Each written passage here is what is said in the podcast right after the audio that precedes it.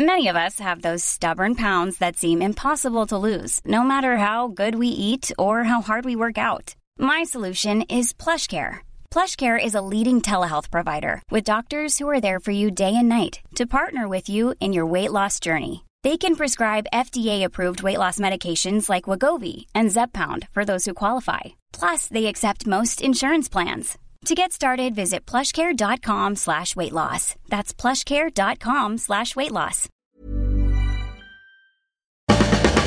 Ciné, radio, apéro, des tables rondes et radiophoniques pour parler écriture cinématographique et métier du cinéma. C'est l'heure de l'apéri, c'est l'heure de l'apéri, c'est l'heure de l'apéritif. André. Animé par Philippe Rouillet et Marie-Noël Dana. Je ne dirais pas que l'apéritif est un remède comme l'huile de pas de morue. Non. Mais je dis c'est meilleur et ça ne fait pas plus de mal. Enfin, c'est meilleur au goût. Ah, nous sommes d'accord sur ce point. Notre ami Philippe Rouillet n'est pas avec nous ce soir. Il est reparti pour d'autres co- d'autres contrées, se nettoyer les yeux, comme on dit dans le métier, des 1000 films vus cette année. On lui souhaite euh, de très très heureuses et belles vacances. Toute cette semaine, je vous propose de donner la parole à ceux et celles qui sont à la source de l'image cinématographique. Comment est-ce qu'on écrit? Comment est-ce qu'on construit l'image en mouvement? Vous parlez des métiers du cinéma, c'est tout le propos des actions menées par l'association Cinégraphie et donc de nos apéros ciné radio, nos ciné radio apéros, de voilà, de tout ça. Lundi, nous nous sommes penchés sur la création en région sud avec Julien Neutre du CNC, avec Elena Conque, la Madame Cinéma de la région sud. Mardi et mercredi, j'ai donné la parole à des directeurs et directrices de la photographie pour qu'ils et elles nous révèlent une partie de leur expérience, l'œil dans le viseur et la sensibilité rivée au corps. Les deux autres rendez-vous de cette semaine sont entièrement dévolus à ceux qui écrivent le cinéma, à celles qui écrivent le cinéma, mais en amont des images. Les scénaristes sont bien plus que des narrateurs, ce sont des auteurs à part et à part entière. Je, je suis très en forme. Les images, ils les ont dans la tête, les personnages, ils les entendent, ils les regardent évoluer avant tout le monde. Avec moi aujourd'hui, Laurent Larivière, scénariste réalisateur. Bonjour Laurent. Bonjour. Maya Affar, scénariste, réalisatrice aussi. Bonjour, merci d'être avec nous. Bonjour. Vous êtes tous les deux membres du SCA, les scénaristes de cinéma associés qu'on salue au passage. Régis Jolin, scénariste, président de la Guilde des, scéna- des scénaristes, est aussi avec nous aujourd'hui. Bonjour Régis Jolin. Bonjour, bonjour le public. Le public arlésien est là, tous les jours un peu plus nombreux. On adore, on est très très content. Et puis cette année, euh, on a une chance incroyable, c'est de commencer cette première édition de cinégraphie avec Hakim Ikash, qui est toujours là avec nous et avec Soleil FM, la radio du Pays d'Arles. Bonjour Hakim. Je n'ai pas bougé. Bonjour et bonjour le public. Petite virgule sonore. Tu sais pas ce qui me rappelle Cette espèce de drôlerie qu'on buvait dans une petite tôle de biais noir, pas tellement loin de Saigon. Ciné, radio, apéro, un rendez-vous proposé par l'association Cinégraphie en partenariat avec Grande Contrôle.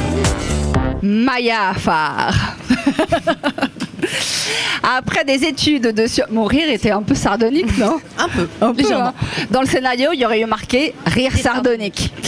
Après des études de sciences politiques et de cinéma, Maya Affar, vous avez travaillé dans la production de documentaires et de courts-métrages avant de vous consacrer à l'écriture. Vous êtes diplômé de l'atelier scénario de la FEMIS. Ouais. Vous collaborez à de divers projets de cinéma depuis, télévision aussi, en tant que scénariste ou consultante. Oui. Vous avez été lectrice pour le CNC, mais pas que. Vous avez aussi réalisé un court métrage en 2017, Peau rouge. Oui. J'ai tout bon Tout, tout, est, tout est juste. Tout est juste. Ouais. Et en ce moment, vous préparez même un long métrage qui est en réécriture. Ouais. Voilà. Voilà, qui est en réécriture pour l'instant. euh, on va dire, je le, je, je le fais reposer dans un tiroir un petit Il peu. lève. Voilà, Il lève exactement. comme le pain. Il lève, tout à fait. Vous êtes euh, par ailleurs l'une des scénaristes à avoir contribué à un livre collectif signé par le SCA, les scénaristes des- de cinéma associés, dont les textes ont été écrits par de très nombreux scénaristes. Ouais. La liste est longue. Ce livre s'appelle Scénariste de cinéma, un autoportrait. Il est paru aux éditions Anne Carrière. Pourquoi Ouais. ce livre? Alors, euh, ce livre, euh, au départ, n'était pas censé être un livre, c'était censé être un rapport euh, qu'on allait soumettre à voilà, toutes les organisations professionnelles, les institutions. ça nous a paru nécessaire, en fait, quand l'association des scénaristes de cinéma associés a, a été créée, de créer un document, enfin d'écrire un document qui revienne sur les conditions de travail des scénaristes aujourd'hui en France et leur métier qui est très méconnu finalement euh, euh, par le public, par le grand public, mais également par euh, les autres métiers du cinéma.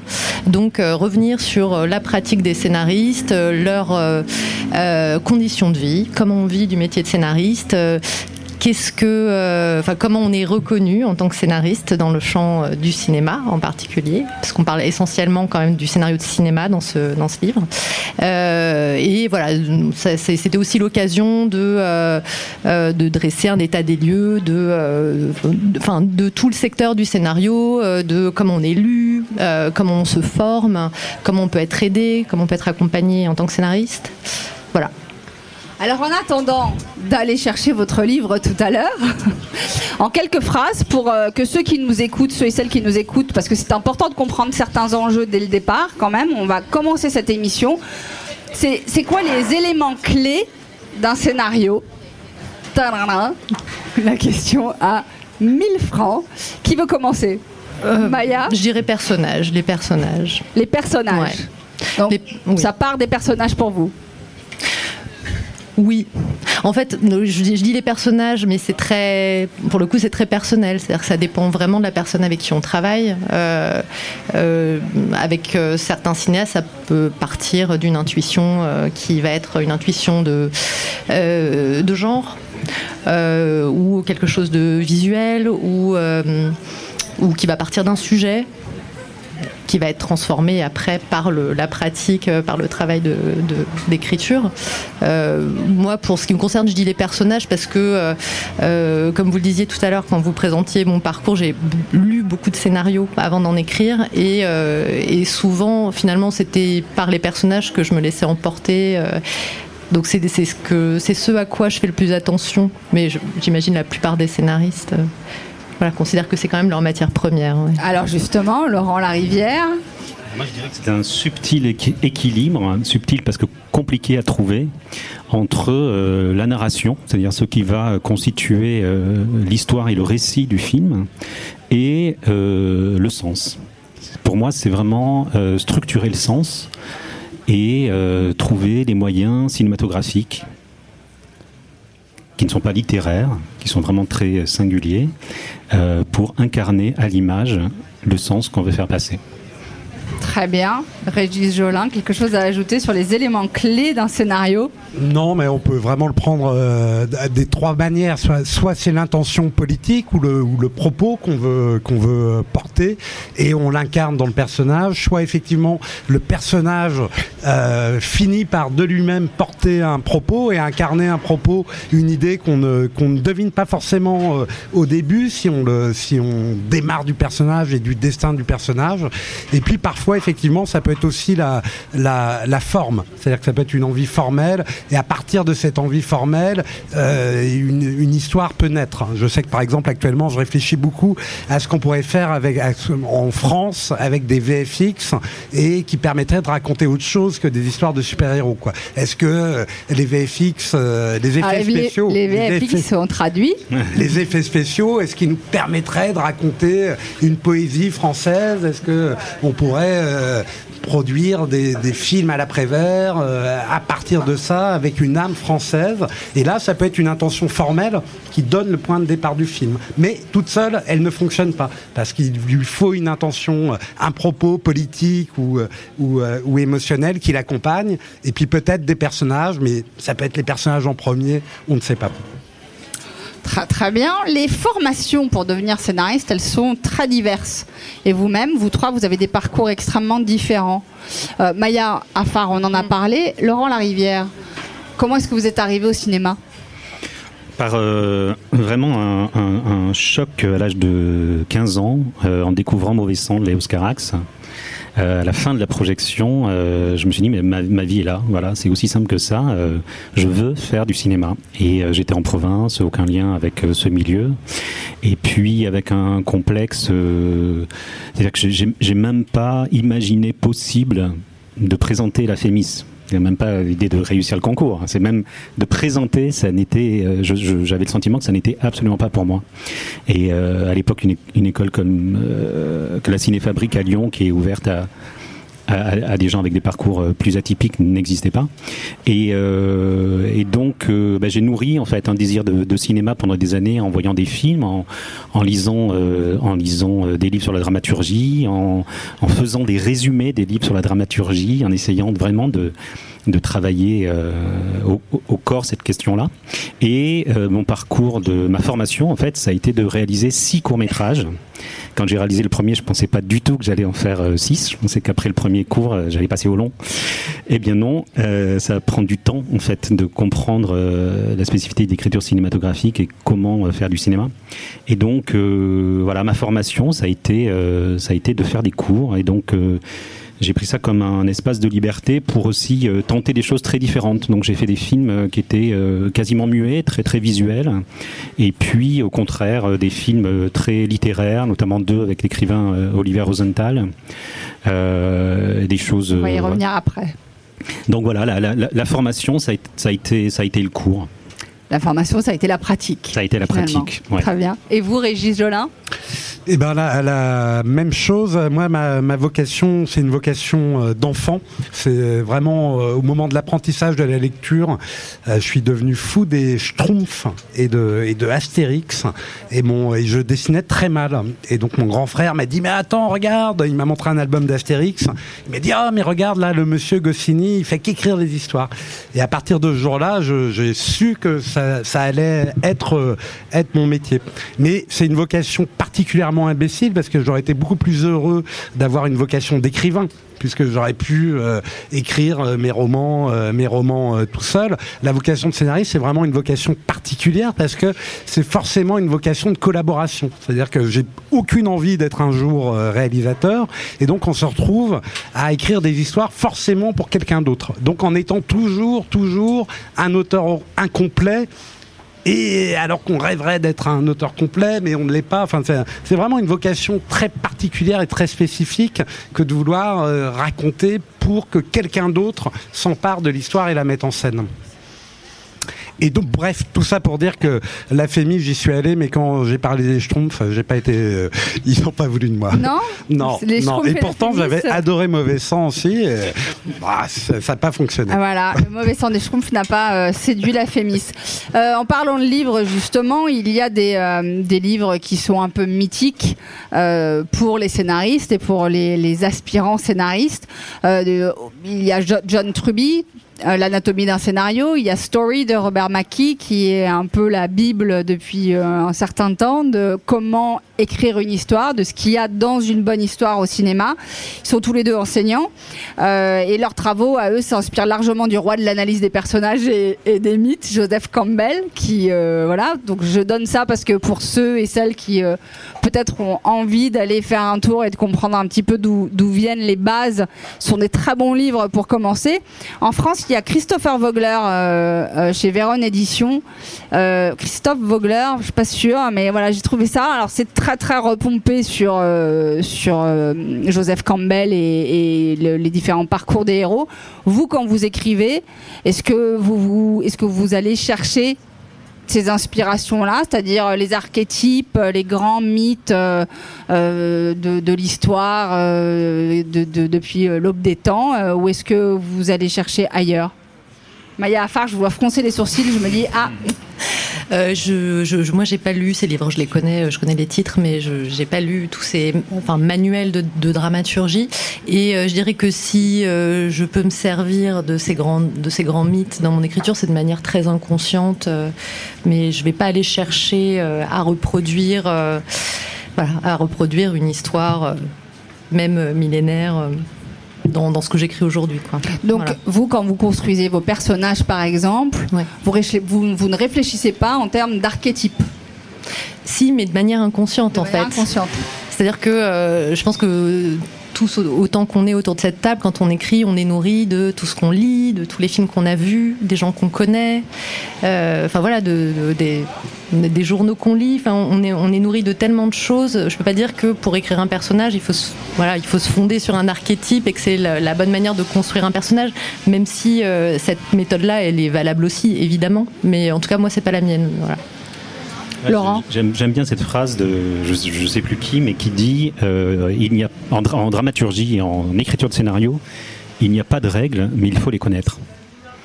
Et en fait, euh, j'ai alors j'ai pas lu tous ces livres-là, mais j'ai lu Anatomie du, du, scénario, La dramaturgie de Lavandier, voilà tous, tous ces tous ces best-sellers euh, de l'écriture. Euh, ça m'a vraiment intéressé euh, à 20 ans. Euh, après, je pense qu'il faut euh, ingurgiter tout ça et, l'oublier. Il faut et donc ça, il faut du temps. Mais c'est vrai qu'au bout de dix ans, j'ai senti que quelque chose s'était déposé parce que j'avais plus besoin de me poser des questions euh, d'ironie dramatique, euh, de personnages, de, de tout ça, en tout cas de manière scolaire, parce que j'avais intégré les choses et que c'était devenu plus sensible.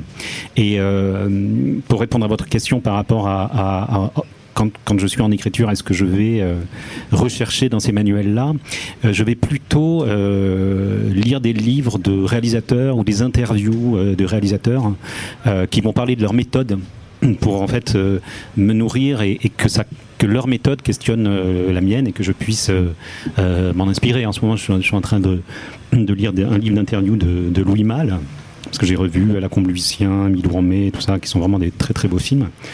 Euh, et en fait, ça me nourrit plus qu'un manuel euh, théorique, parce que tout d'un coup, c'est ancré euh, dans une expérience avec les soucis qu'il peut, qui peut avoir rencontré pendant le tournage, et on a le résultat du film, de ce qui est réussi, de ce qui est, et je trouve que c'est plus concret. Régis, Jolin le, tous ces livres, alors tous ces livres, ils sont passionnants. Alors, particulièrement, moi, je, recommanderais euh, la dramaturgie euh, de, de Lavandier, d'Yves Lavandier, euh, qui est un livre très ouvert en plus qui parle cinéma, théâtre, bande dessinée, ainsi de suite. Effectivement, quand on les lit, on a une, on a une révélation. On a une révélation. Laurent parlait de l'ironie dramatique. Donc l'ironie dramatique, c'est quand le spectateur sait quelque chose que le héros ignore.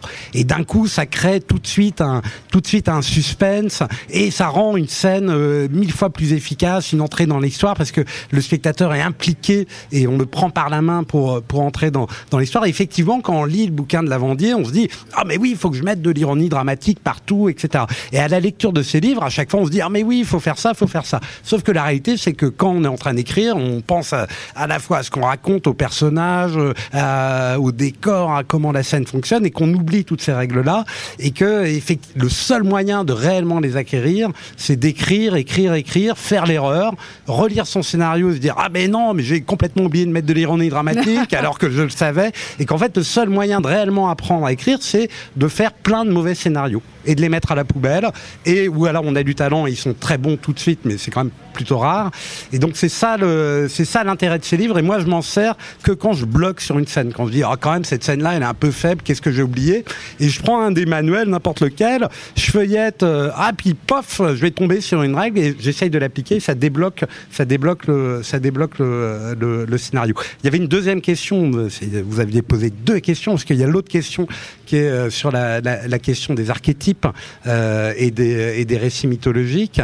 Là encore, sont, sont des choses dont moi je me sers extrêmement consciemment, mais qui, pareil, atteignent vite leurs euh, limites. C'est-à-dire qu'on tombe dans des choses qui vont être euh, rapidement euh, tarte à la crème et, qui, et sur lesquelles, en fait, à un moment, la vie qu'on donne, qu'on insuffle au personnage doit prendre le dessus sur l'archétype et doit, et doit réussir à le détourner, le réinventer. Et il y a toujours quelque, quelque chose d'irrationnel qui nous échappe, d'inconscient, qui vient euh, s'incruster dans, euh, enfin, ce oui, ce, oui, s'incruster dans le dans l'archétype et y ajouter quelque chose. Et le problème de ces récits mythologiques, euh, vous parliez du voyage du héros, donc c'est une méthode qui est très utilisée dans pour écrire des films de super-héros, pour écrire les Star Wars, mais aussi pour pour des comédies américaines. C'est vraiment une méthode. Et c'est une méthode qui finalement raconte toujours un peu le même récit et qui peut poser problème. C'est-à-dire que c'est toujours la même histoire du roi déchu qui finalement à la fin et redevient roi et retrouve sa place. Et ce sont des récits qui parfois peuvent être compris comme réactionnaire. Moi, je rêverais que quelqu'un écrive une méthode de scénario qui nous raconterait le récit d'un collectif qui se met en mouvement, et ça serait plus le voyage d'un héros, mais le, voyage d'un groupe entier, d'un récit collectif, euh, d'une communauté qui se lève et qui euh, et qui puisse produire un récit, euh, voilà, pour l'ensemble d'un groupe, d'une société, pas pour un seul personnage. Très bien. On va s'y mettre là collectivement. On va, va, non mais on va le faire. Laurent Larivière, vous avez écrit et réalisé après ces six courts métrages. Vous avez euh, écrit et réalisé Je suis un soldat. Vous avez écrit le scénario avec euh, François Decaux. De Côte. Euh, c'est David Chisalet qui a fait la photographie. vous aviez Louise Bourgoin et Jean-Hugues Anglade comme héros. Mm. au parcours, euh, au, voyage initiatique. Euh, voilà.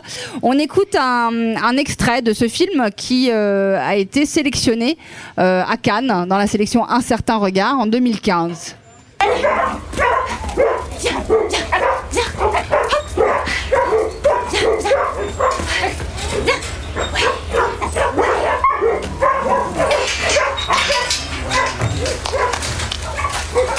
Bonjour madame. Bonjour. Voilà, j'ai acheté ce chien et il y a un problème. Et vous l'avez acheté quand Il y a trois semaines. Bonjour madame. Ah, bonjour. Qu'est-ce qui se passe Bah, madame a acheté ce chiot il y a trois semaines et. Vous vous rappelez, non ah Oui, très bien. Je vous demande de faire quelque chose. Oui, qu'est-ce que je peux faire pour vous, madame On dirait une maladie de peau. Hein. Ah oui. C'est de l'eczéma, je pense. C'est vétérinaire Non. Et vous, madame, vous êtes vétérinaire c'est pas la question. Mais si c'est la question, votre chien, faut l'emmener chez le veto. Nous, nos vaccins sont en règle, on n'a rien à se reprocher. Vous savez, ça arrive que certains chiots réagissent pas au vaccin. C'est rare, mais ça arrive. Et nous, on n'est pas responsable de ça non plus. Hein. Laurent Larivière. Oui. Est-ce qu'il y a de l'ironie dramatique dans cet extrait? Non, déjà, racontez-nous d'où est venu euh, voilà, le, point de départ de ce scénario, sachant que vous vous apprêtez à le réaliser. il est où? Comment, comment on trouve une histoire avec euh, un...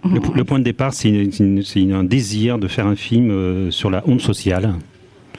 Sur la honte sociale. Ouais, sur la honte sociale, sur un, personnage qui euh, a tenté de, de monter à la capitale, comme on dit, quand on vient de province, et qui n'y a pas trouvé sa place, et qui a quelque chose à à résoudre euh, dans sa famille autour de autour de sa place dans la société et qui va euh, retourner donc euh, chez ses parents enfin chez sa mère c'est le personnage joué par Louise Bourgoin donc c'est Louise Bourgoin qui rentre chez ses enfin, chez sa mère qui a un peu raté un truc et qu'est-ce qui se passe? En fait, elle dit, elle dit pas au départ qu'elle elle rentre. Hein. elle planque ses bagages dans le cajabit du jardin. et puis on, on, se rend compte qu'elle reste. Donc qu'elle va sans doute rester avec, euh, avec eux. Et donc, euh, comme il n'y a pas beaucoup d'argent, il va falloir aller travailler. Et euh, la possibilité qu'elle a, c'est de travailler avec son oncle, hein, qui est interprété par Julien Ganglade, qui tient un chenil.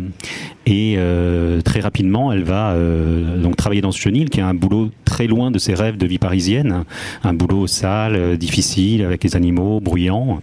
Et très vite, elle va se rendre compte que son oncle est au cœur d'un trafic de chiots euh, en fait, en France, il y a 600 000 chiots qui sont vendus par an. Il y en a à peu près 300 000 qui viennent de trafic, de, chiots qui viennent euh, de, pays de l'Est, qui transitent par la Belgique.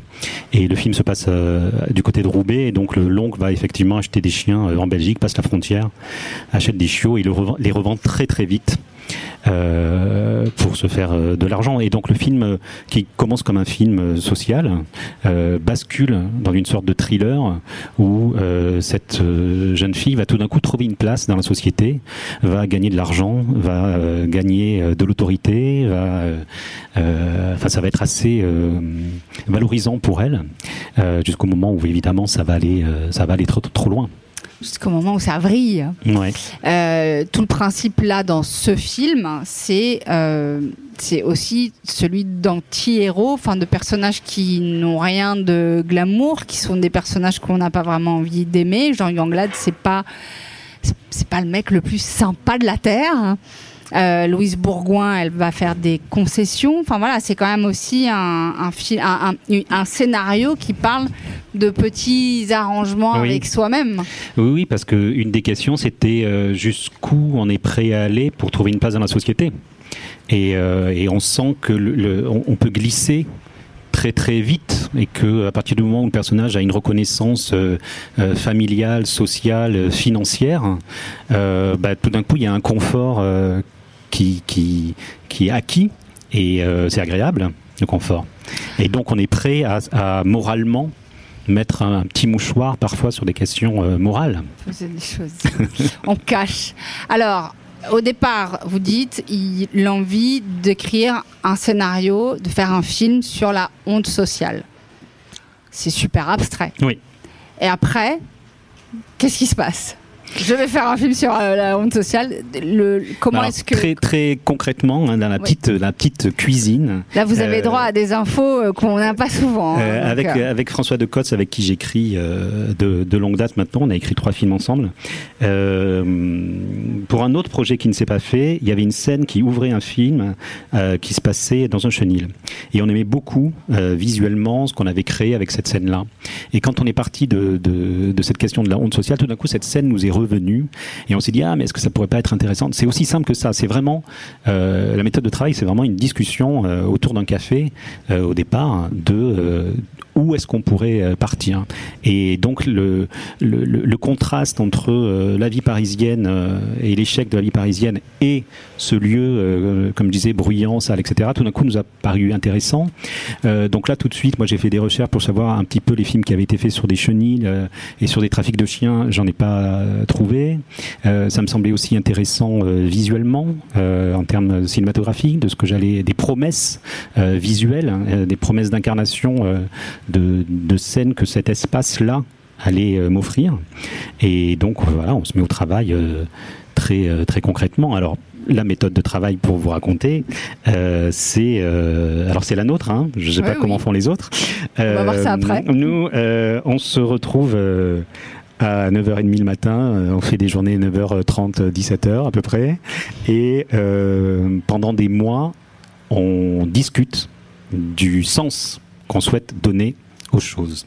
Et donc on travaille avec une méthode dite des fiches, où on écrit euh, sur des petit post-it qu'on colle au mur, euh, l'idée euh, d'une scène, éventuellement aussi euh, le sens qu'elle qu'elle véhicule, et on pose les, les, post-it comme ça sur le mur, ce qui permet, quand on commence à avoir 30, 40, 60, 80 post-it, d'avoir une vision très synthétique de, du récit. Et, euh, et, donc tous les matins, on se met devant le tableau en se disant, bah alors voilà, le spectateur là, à ce moment-là, il sait ça, il a ça comme information, il se passe ça, etc., etc. Et puis on se rend compte que le personnage de, Henri, Jean Ganglade, ça fait longtemps qu'on l'a pas vu. Là, il y a quand même 12 fiches euh, entre les deux. Peut-être il faudrait remonter cette scène. Alors qu'est-ce qui se passe si on remonte et donc on déplace le post-it et on construit comme ça euh, la trajectoire du, sens. Pour nous, c'est extrêmement important de ne pas se lancer dans l'écriture des scènes à proprement parler euh, tout de suite, parce que si vous rentrez dans les scènes avec euh, les dialogues, avec des didascalies, etc., les scènes, elles vont avoir, elles peuvent avoir quelque chose de très séduisant. Et donc vous allez avoir du mal à renoncer à des scènes que vous avez travaillées, que vous avez écrites, etc. Et vous allez les garder, mais pour des mauvaises raisons. Vous n'allez pas les garder parce qu'elles constituent euh, un élément essentiel dans le rouage de la construction dramaturgique que vous êtes en train de faire et du sens que vous êtes en train de d'établir. Vous allez les garder parce que vous aimez les scènes, parce qu'il y a un décor, parce qu'il y a une, super réplique, parce que non. Donc on est sur les fiches.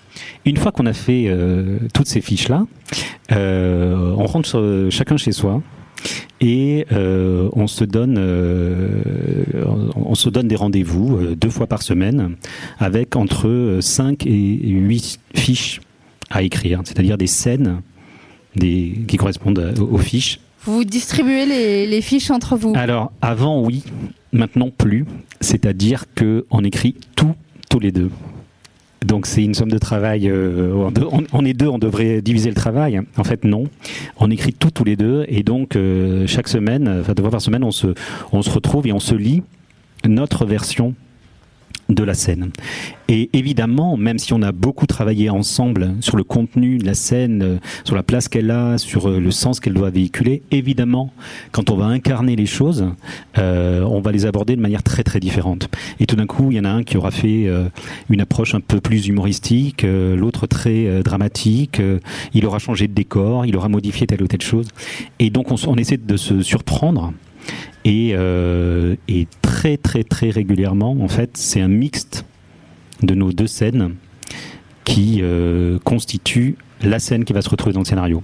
Donc là, une véritable écriture à quatre mains. Ah oui, vraiment. Ah oui, enfin, moi je suis absolument incapable de, euh, à part à quelques exceptions où on sait que voilà cette scène a été intégralement écrite par l'un ou par l'autre, mais mais je suis incapable de, de, de, dire qui a écrit quoi. Et ce qui est, ce qui est euh, avec le avec le, le temps aussi d'avoir écrit plusieurs scénarios ensemble, c'est-à-dire que maintenant on écrit des didascalies exactement de la même façon. C'est hallucinant parce que on a le même vocabulaire, on a le même la même euh, euh, on essaie d'être euh, concis euh, tous les deux au même endroit. Enfin, il y a quelque chose qui se.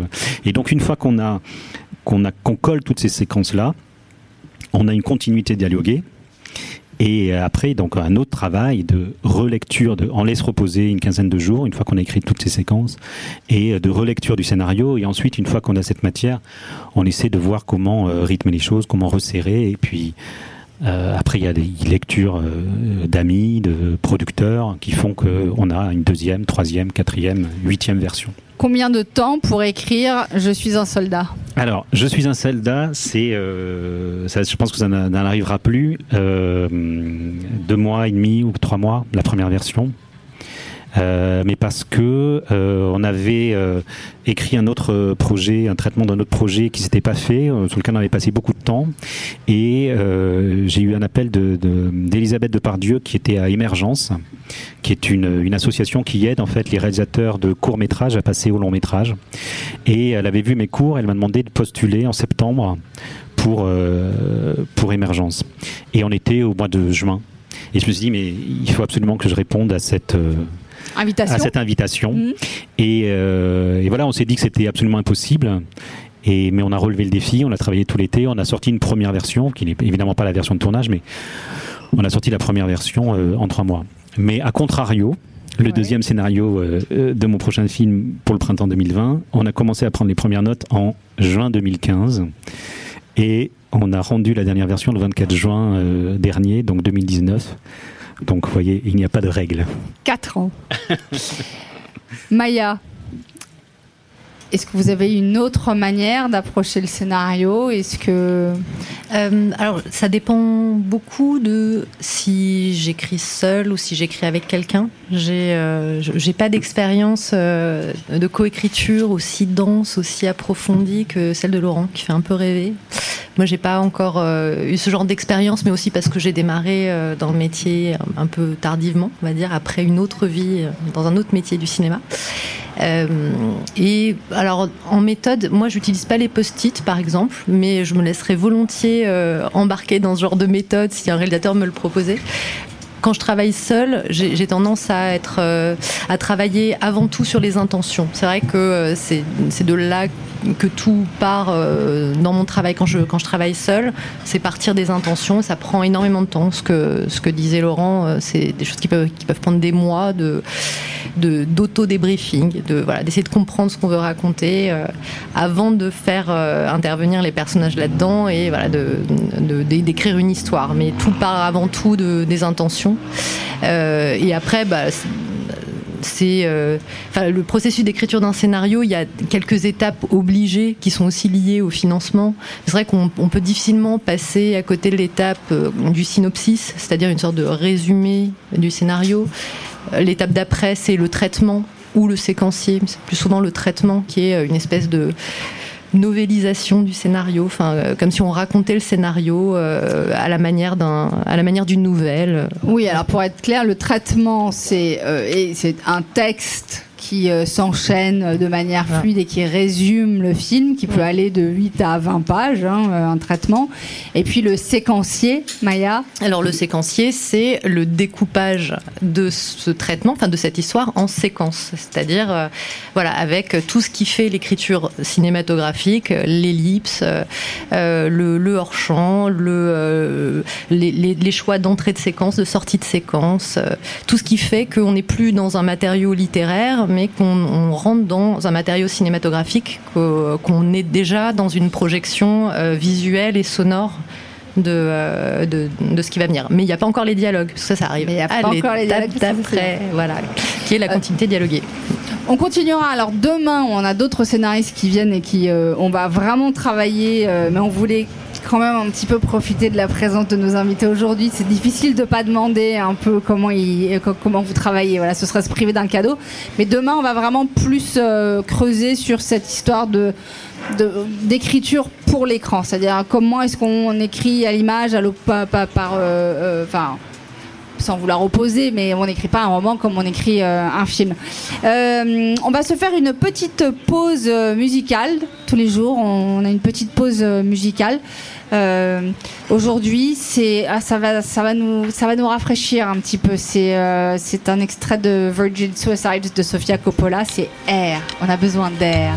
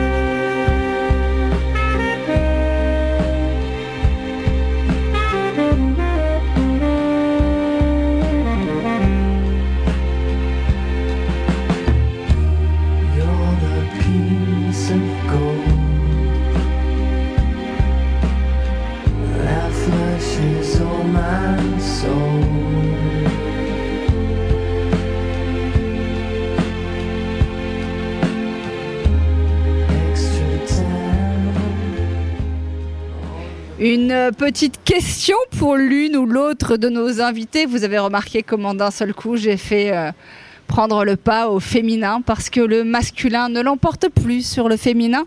C'était le moment politique de l'émission. Euh, Hakim Ikash, une question. Ma question, c'est dans l'écriture, est-ce qu'il y a une chro- chronologie? Je l'ai un peu posé en- hors antenne, ou est-ce qu'il y a des puzzles, des morceaux comme ça qui interviennent, et puis ensuite vous, vous créez les passerelles, les liens entre les différentes étapes? Voilà. Alors qui répond, qui a envie euh, Voilà. Régis Jolin. Alors j'y vais. Tout, euh, en fait, tout, on a l'impression que tout est ordonné, qu'on écrit d'abord les grandes lignes de l'histoire euh, et qu'on garde les dialogues pour la fin. La réalité, c'est que tout se mélange, tout se mélange euh, en permanence. C'est-à-dire que, évidemment, c'est mieux d'avoir euh, la fin de l'histoire, mais en même temps, les personnages vont vont venir compliquer cette histoire parce qu'ils vont prendre vie. Et le, le, le, le- ce qui est très étonnant quand on se lance dans un scénario, c'est que on ne le maîtrise pas. On ne maîtrise pas du tout ce que vont faire les personnages. Ils vont nous surprendre parce qu'à un moment, on va les doter d'un défaut, euh, plus rarement d'une qualité, mais ce défaut euh, va faire que au contact des autres personnages qui eux, qui ont eux-mêmes des défauts, euh, des situations vont surgir, des conflits vont, des conflits vont apparaître. S'il y a du conflit, ça veut dire que ça y est, l'histoire est en train de, en train de, en train de prendre, et que euh, on peut pas s'empêcher au moment où on écrit une scène de d'entendre ces personnages qui vivent dans nos têtes, hein, qui sont qui nous peuplent, qui peuplent nos cerveaux, de les entendre commencer à dialoguer. Et vraiment la, la particularité du, métier de scénariste, c'est de- d'avoir toutes ces têtes, de de- d'entendre les dialogues euh, d'entendre des personnages dialoguer. Tout ça en faisant une gymnastique extrêmement compliquée pour savoir si en permanence, le, spectateur s'ennuie ou est-ce qu'on n'est pas en train de le perdre C'est-à-dire qu'une des, gymnastiques extrêmement complexes de ce métier, c'est de permanence passer du regard euh, de, de notre propre regard avec notre intention, ce qu'on veut raconter, à passer euh, au regard des personnages qui sont eux-mêmes dans notre cerveau et qui chacun ont leur propre point de vue, ont leurs propres objectifs dans l'histoire, tout en gardant en tête, et c'est le plus important, le regard du spectateur. Qu'est-ce que le spectateur sait à ce moment-là? Qu'est-ce qu'il ne sait plus? Si on bouge un des, un des petits post-it, moi je travaille pas avec les post-it, mais euh, si on bouge un des éléments du puzzle, tout, euh, tout s'effondre parce que dans ce, petit élément du puzzle, cette petite scène qu'on vient de, supprimer, en fait, il y avait une information peut-être anecdotique, mais qui s'avère, qui s'avère cruciale huit scènes plus tard. Et donc, chaque mouvement qu'on fait dans, cette espèce de grand puzzle, eh ben, ça bouge tout le, tout le, tout le tableau. Et donc, c'est, voilà, c'est, c'est, on peut pas dire que, on a, on peut pas réellement dire qu'on, qu'on écrit euh, chronologiquement, parce que oui, on a des scènes clés, qui sont souvent des scènes de, de climax, des scènes que, effectivement, parfois il faut euh, mettre à la poubelle, et c'est toujours euh, terrible de se rendre compte qu'une scène ne sert à rien, ou qu'elle est, ou qu'elle est trop longue, ou pire encore, que euh, on ne va pas pouvoir la tourner parce que on n'a pas le budget. Alors ça, c'est terrible, les écritures de, de juste avant le tournage, voire même pendant le tournage, on est obligé de sacrifier des, scènes qui sont essentielles, et puis miraculeusement, le film tient quand même, c'est assez bizarre. Et enfin voilà, c'est une gymnastique très complexe, on peut les, méthodologies, les méthodes d'écriture nous font, nous font croire qu'il y a d'abord le pitch, mais en fait le pitch de l'histoire, euh, on le réécrit à la fin parce que celui de départ, tant qu'on n'a pas écrit l'histoire, on peut pas réellement écrire le pitch. Le pitch c'est le résumé en quelques lignes de l'histoire, mais euh, aller faire un pitch, euh, un pitch c'est juste une, une promesse, un potentiel, euh, un potentiel d'histoire.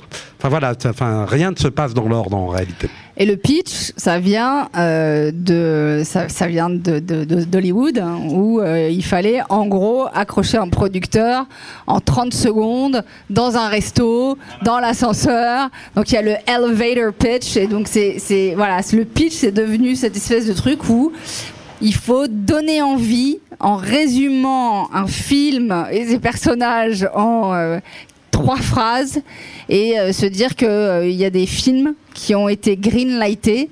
C'est-à-dire, on des producteurs ont donné le feu vert à, des, à des pitchs de films sur la base de trois phrases sorties dans un ascenseur. Donc, travaillez vos pitchs, les gars. Maya, on écrit pour soi. Oui. Euh, on écrit pour soi parce qu'on a prévu de réaliser. On écrit en collaboration parce que on travaille avec un réalisateur ou avec un autre scénariste. Parfois, on écrit vraiment de manière presque, il y a une abnégation absolue. Parfois, on est consultant. Et ça, c'est un métier euh, vraiment, vraiment à part entière et important dans l'univers des scénaristes. On les appelle aussi des script doctors. Vous, vous- ça, ça fait partie de vos activités. On vous appelle souvent pour venir. Alors moi, je, Ouais. je- je dis toujours, euh, je répare les scénarios. On vous appelle pour venir. euh, C'est un peu ça.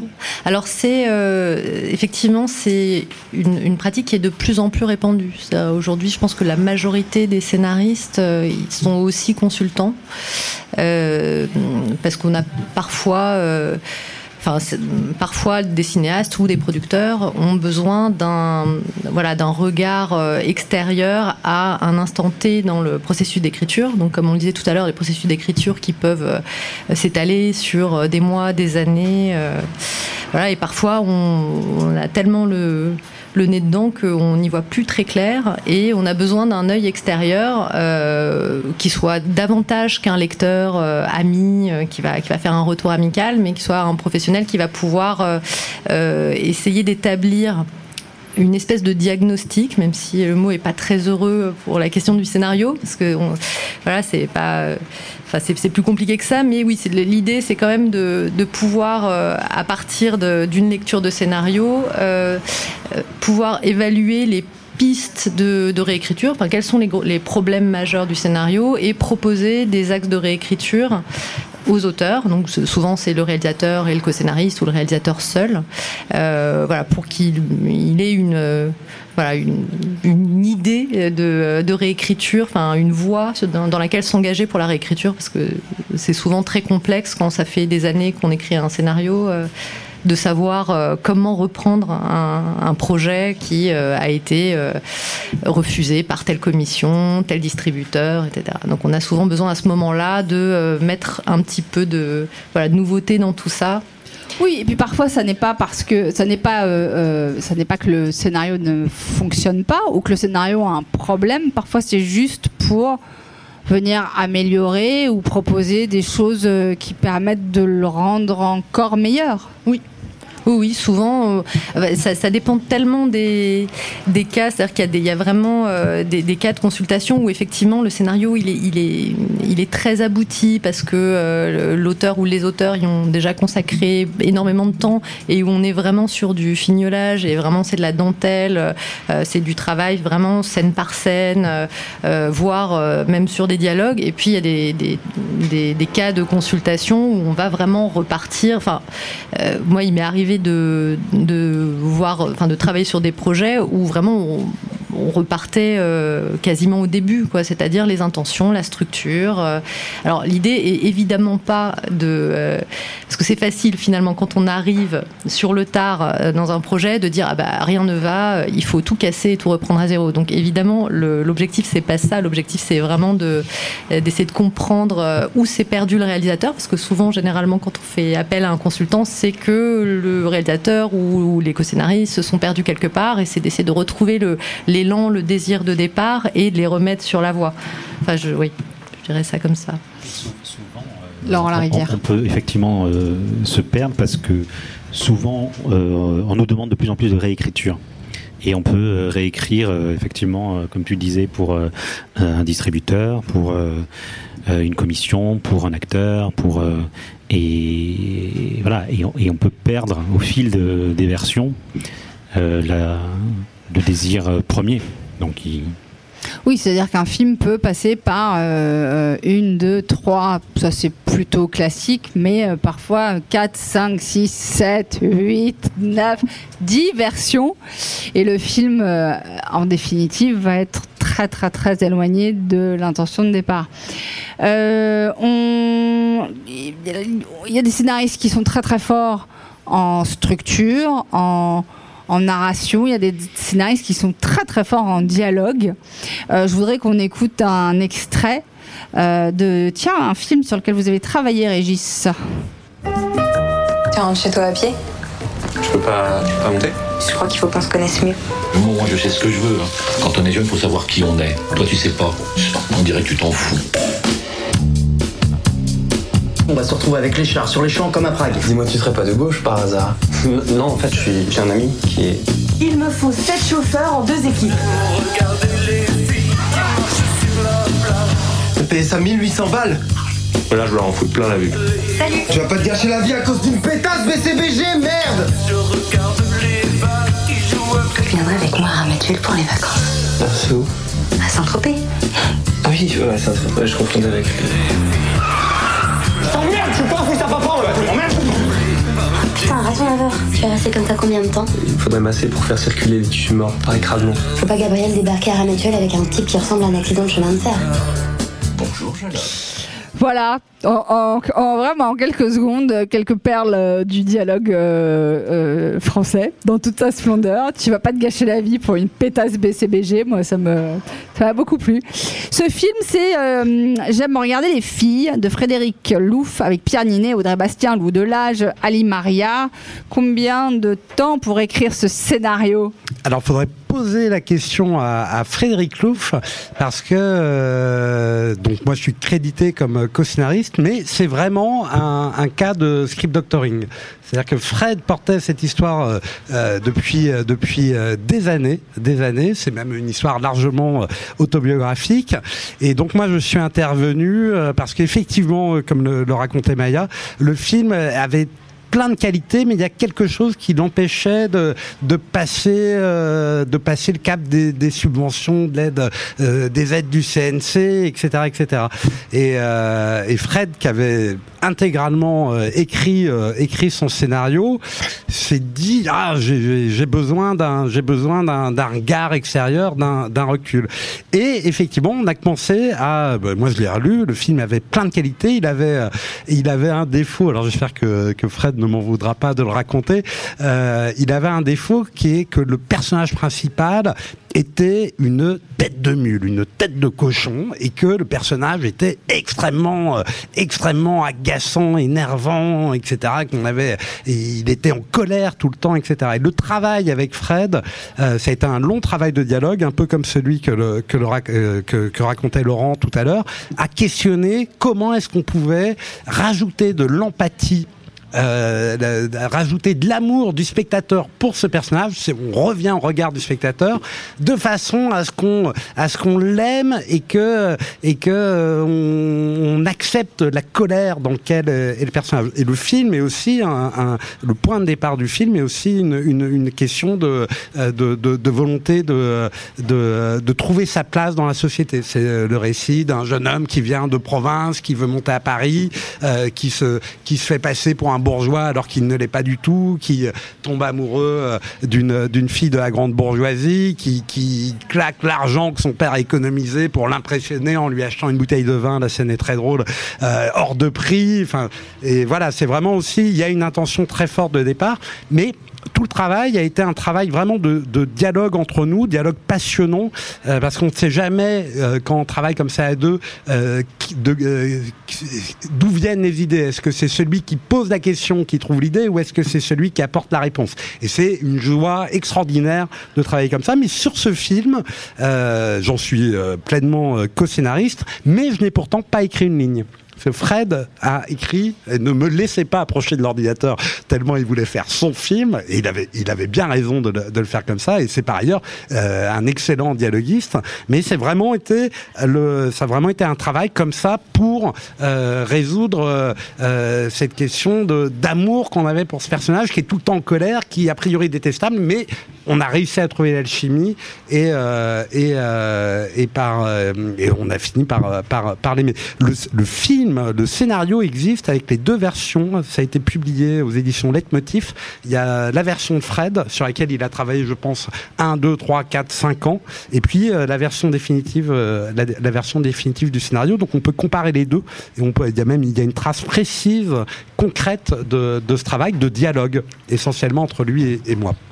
Dialogue, on s'engueulait tout temps, c'était extraordinaire. Ce qui est très intéressant, c'est que là, pour le coup, votre nom apparaît euh, euh, un peu partout au générique, alors que souvent, un script doctor peut voir son nom ne jamais apparaître nulle part. Alors là, je, je salue Frédéric qui euh, n'a eu de cesse, et c'est extrêmement rare, de me citer durant les interviews, et c'est extrêmement rare que les réalisateurs pensent à citer leur scénariste. C'est même miraculeux. Merci Frédéric. Très très rare. Laurent Larivière, avant votre euh, long métrage, vous avez donc réalisé six courts-métrages, dont J'ai pris la foudre, qui avait obtenu le prix euh, qualité 2007 du CNC, attention, et puis le grand prix du Festival de Villeurbanne. Et puis vous avez écrit Les larmes en 2010, qui est un drôle de film de 26 minutes donc un court métrage sur le cinéma, mais pas sur le cinéma, mais surtout sur une idée originale d'Olivia Rosenthal. Donc là, une autre approche du métier de scénariste, euh, un scénario très atypique. Et on écoute euh, juste euh, quelques, quelques secondes, parce qu'il ne reste plus beaucoup de temps. Je vous avais dit que ça passerait très très vite. Mais comme ça, après, on peut en parler pour voir qu'il y a plein de manières d'écrire en fait en tant que scénariste.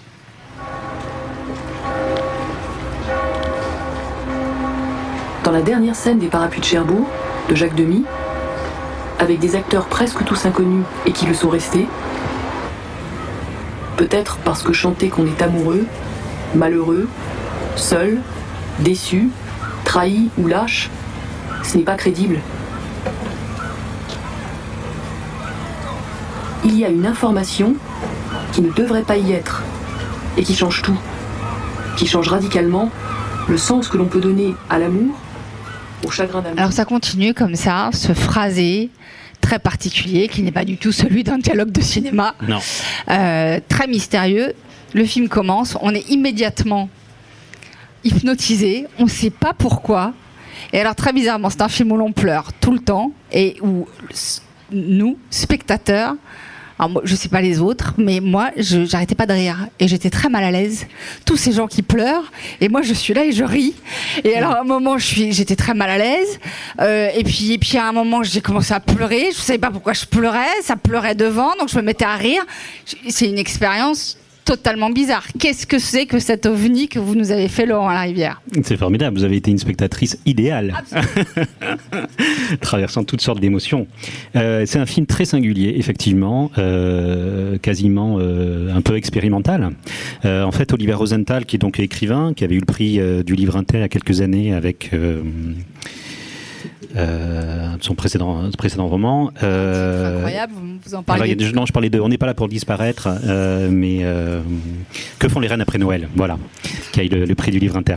Euh, Olivia a l'habitude de faire des, des- des performances hein, euh, autour du cinéma. Elle avait fait un film sur euh, un- une performance sur euh, le vertige lié à Vertigo, et un jour elle m'amène ce texte sur les parapluies de Cherbourg, qui est donc un monologue où elle s'interroge sur les raisons pour lesquelles, à chaque fois qu'elle voit les parapluies de Cherbourg, elle pleure systématiquement et où, en fait son texte interroge euh, la, puissance du cinéma, c'est-à-dire comment euh, euh, les personnages, euh, comment on s'identifie aux personnages, comment on projette nos émotions sur l'écran et comment les, personnages nous renvoient à notre intimité. Et, dans le film, elle, se rend compte que elle pleure pas tellement sur les amours déçus de Catherine Deneuve, mais bien sur ses propres amours euh, déçus.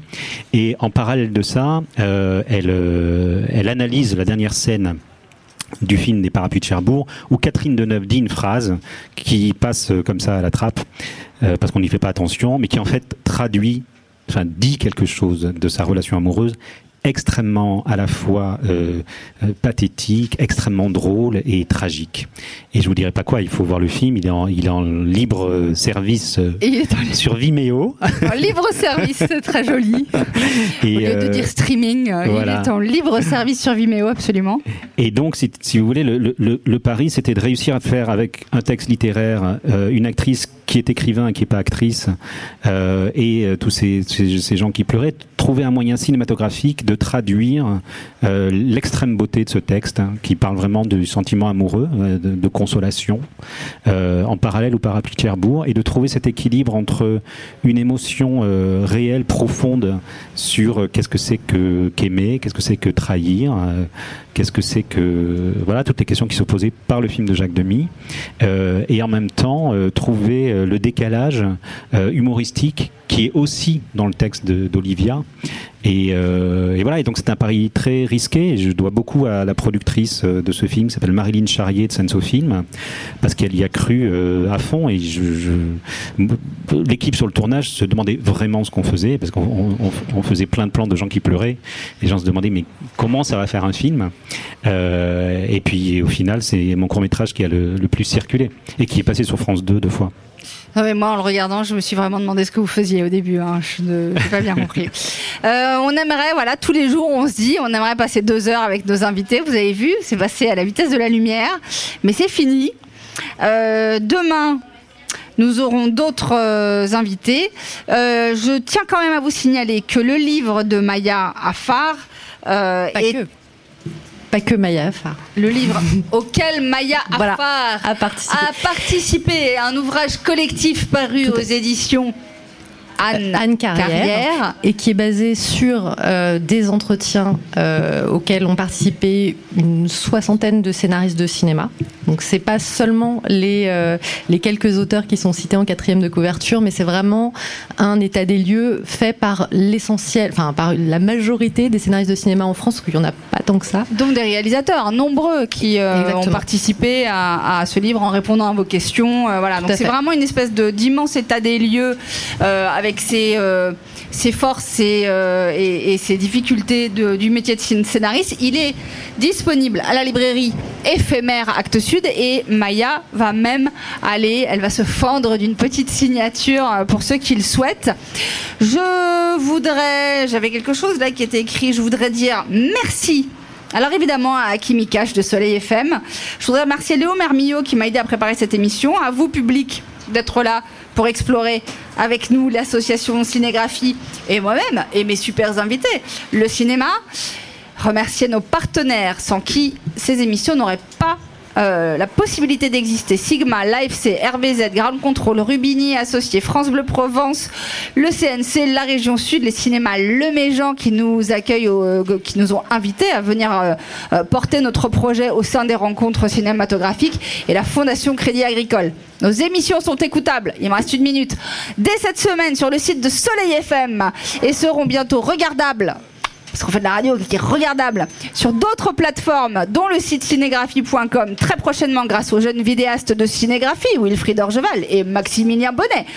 Euh, Maya Affar, vous allez aller signer, je l'ai dit. Prochain rendez-vous demain, 18h, ici même, avec d'autres scénaristes, pour parler de la différence. On va aller, évidemment, on en a un peu parlé aujourd'hui, mais demain on va vraiment se concentrer là-dessus, la différence entre écrire et écrire à l'image. C'est deux mondes différents. Hakim, vous serez là? Vous serez, vous serez avec nous demain. Ah, Il est Je- parti. j'a- J'avais oublié mon micro. Euh, oui, oui, oui, je serai là. Je serai serez là. avec Je- nous Non, ça me plaît, donc je continue. y a pas de raison. Ah, mais ça, ça me fait plaisir. Alors à demain, à Croisière, sous la chaleur et la douceur arlésienne. Merci beaucoup à vous trois. Merci. Merci beaucoup. Tu sais pas ce qui me rappelle Cette espèce de drôlerie qu'on buvait dans une petite tôle de biennois, pas tellement loin de Saigon. Ciné, radio, apéro, un rendez-vous proposé par l'association Cinégraphie en partenariat avec Grande Contrôle. When you make decisions for your company, you look for the no brainers. And if you have a lot of mailing to do, stamps.com is the ultimate no brainer. It streamlines your processes to make your business more efficient, which makes you less busy. Mail checks, invoices, legal documents, and everything you need to keep your business running with stamps.com. Seamlessly connect with every major marketplace and shopping cart. Schedule package pickups and see your cheapest and fastest shipping options from different carriers. With rates up to 89% off USPS and UPS rates. And with the Stamps.com mobile app, you can take care of mailing and shipping wherever you are. Make the same no brainer decision as over 1 million other businesses with Stamps.com. Sign up with Code PROGRAM for a four week trial, plus free postage and a free digital scale. No long term commitments or contracts. That's Stamps.com. Code PROGRAM.